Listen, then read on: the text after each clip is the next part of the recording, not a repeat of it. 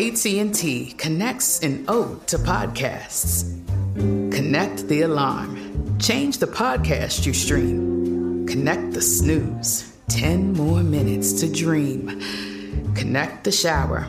Lather up with the news, sports talk, comedians, or movie reviews. Connect with that three hour philosophy show. Change the drive into work in traffic so slow. Connect the dishes to voices that glow. Thank you to the geniuses of spoken audio. Connect the stories. Change your perspective. Connecting changes everything. AT&T. Crime Alert, I'm Nancy Grace. Breaking crime news now. Amar and Samira Abdullah move into a new apartment just above a PhD chemistry student, Zhuming Li just before welcoming their first child. Li frequently complains about the baby noise. The couple tries to keep the noise down, but tensions run high. The family begins noticing noxious odors in the apartment that make them feel sick. After having their appliances checked, the Abdullah set up a camera and they catch Li using a syringe to inject chemicals into the apartment below the door frame. Nancy, Li mixed hydrocodone and methadone at the University of South Florida's chemistry lab. The mixture caused the Abdullah's newborn to scratch at her eyes, refuse to eat, and have episodes of vomiting. Umar Abdullah caught Li on camera twice, having to adjust it in between incidents to get a clear image of what Li did for police to review. Li, 36, now charged with burglary, battery, and aggravated stalking. A Chicago news team heads out onto the streets to cover a string of armed robberies in West Town. As the crew begins filming a little after 5 a.m., art imitates life. Two cars drive up, three men wearing ski masks jump out carrying guns. They demand the reporters' wallets and search the team's SUV for valuables. No one injured, but cops add the latest armed robbery to their investigation of armed robberies. More crime and justice news after this. I'm Katya Adler, host of The Global Story. Over the last 25 years, I've covered conflicts in the Middle East, political and economic crises in Europe, drug cartels in Mexico. Now I'm covering the stories behind the news all over the world in conversation with those who break it. Join me Monday to Friday to find out what's happening, why, and what it all means. Follow the global story from the BBC wherever you listen to podcasts. If you're a smoker looking for an alternative to traditional tobacco, you might feel uncertain at the thought of changing things up. Maybe you're ready to make a switch, but don't know where to start. Maybe you've tried vaping, but it wasn't your thing.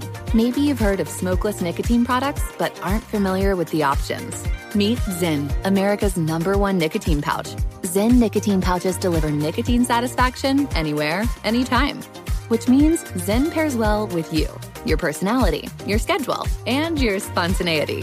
Zyn fits easily into your bag, pocket, and into your life because it's smoke free, hands free, and hassle free. So the only person who will know you have a Zyn pouch in is you. Zyn is a satisfying tobacco alternative that puts you in control of your nicotine experience, which means Zyn pairs well with you. Visit Zyn.com or head to your local convenience store today to find your Zyn. Warning this product contains nicotine. Nicotine is an addictive chemical. Now, with the latest crime and justice breaking news, Crime Online's John Lemley. We begin in Virginia as federal prosecutors have requested that the mother of a child who shot his teacher at a Newport News elementary school have her bond revoked. For more, we turn to Sydney Sumner with Crime Online. The prosecution claims that Deja Taylor failed drug tests after entering a guilty plea in June. According to court documents, Taylor failed two drug tests, one on July 19th for marijuana and another on August 25th for both marijuana and cocaine. Additionally, she did not show up for private therapy sessions in August that were recommended for her. Earlier this summer, Taylor entered a plea of guilty to two federal felonies linked to drug use and owning a gun. According to police, Abby Zwerner, the boy's teacher at Rich Neck Elementary, was shot in January by Taylor's then six year old son using her gun. Taylor was released on bond to await her sentencing. Her release, however, was subject to a number of requirements, such as abstaining from drugs and going through screenings. The judge is being urged by the prosecution to schedule an early hearing on this request to revoke Taylor's bond bond. A federal judge in New York has determined that a business marketing triggers making semi automatic AR 15 style rifles fire like automatic weapons most likely misled customers into believing the devices were lawful. Despite warnings from the U.S. government, the company continued selling the device. The government's ongoing civil fraud prosecution against rare breed triggers dealt a blow to the business's defense when the judge barred the company from selling any more of its forced reset triggers until further notice. According to David Warrington, an attorney for Rare Breed Triggers, he and the company are dissatisfied by the decision and are mulling their response. Warrington added that the decision was not considered a verdict.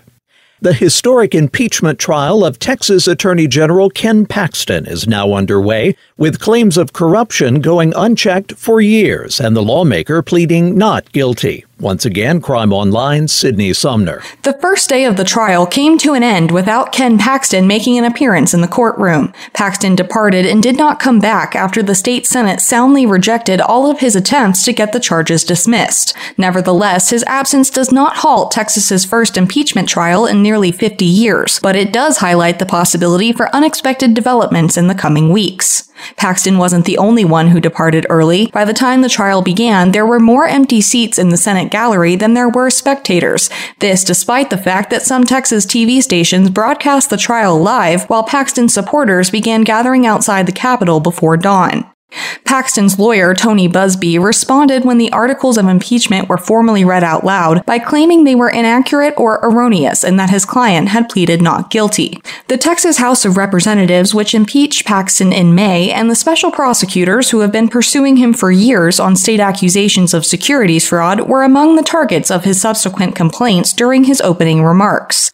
The case centers on allegations that the defendant used his position improperly to assist Nate Paul, an Austin real estate developer who is one of Paxton's donors and who was indicted this summer on suspicion of lying to a bank in order to obtain more than $170 million in loans. Paul was indicted on these counts. Paxton's defense has described the proceedings as an effort to subvert the will of the electorate and claims Paxton, quote, gave nothing of significance to Paul. Two years after her wealthy husband's death, Lydia Abrams is engaged to her ranch hand, Keith Harper, naming him beneficiary to her estate. June 6. Lydia has lunch with Harper and tells him she intends to check on her horses at another California ranch, but would be home for dinner. When Harper comes back, Lydia is nowhere to be found. Harper reports Lydia missing, then drives all the way to Colorado for business, returning a week later. Riverside cops search the ranch home and find bed sheets with blood stains and two spent bullet casings. They also cut out a portion of Harper's driver's seat for testing. A year after Lydia's disappearance, Harper calls 911 to report a female horse handler was in an ATV accident. But investigators determined the accident was staged and Jody Newkirk died of meth overdose. Newkirk's diary indicated she was in a relationship with Harper. Lydia Abrams, now missing over three years. If you have info on Lydia Abrams' disappearance or anything about those bloody sheets, contact Riverside County Sheriff's 951 955 2450. For the latest crime and justice news, go to crimeonline.com. With this crime alert, I'm Nancy Grace. I'm Katya Adler, host of The Global Story. Over the last 25 years, I've covered conflicts in the Middle East, political and economic crises in Europe, drug cartels in Mexico. Now I'm covering the stories behind the news all over the world in conversation with those who break it. Join me Monday to Friday to find out what's happening, why, and what it all means. Follow the global story from the BBC wherever you listen to podcasts. Zyn nicotine pouches deliver nicotine satisfaction anywhere, anytime, which means Zyn pairs well with you, your personality, your schedule, and your spontaneity. Zyn fits easily into your bag, pocket, and into your life because it's smoke free, hands free, and hassle free. So the only person who will know you have a Zyn pouch in is you. Visit Zyn.com or head to your local convenience store today to find your Zyn. Warning this product contains nicotine. Nicotine is an addictive chemical.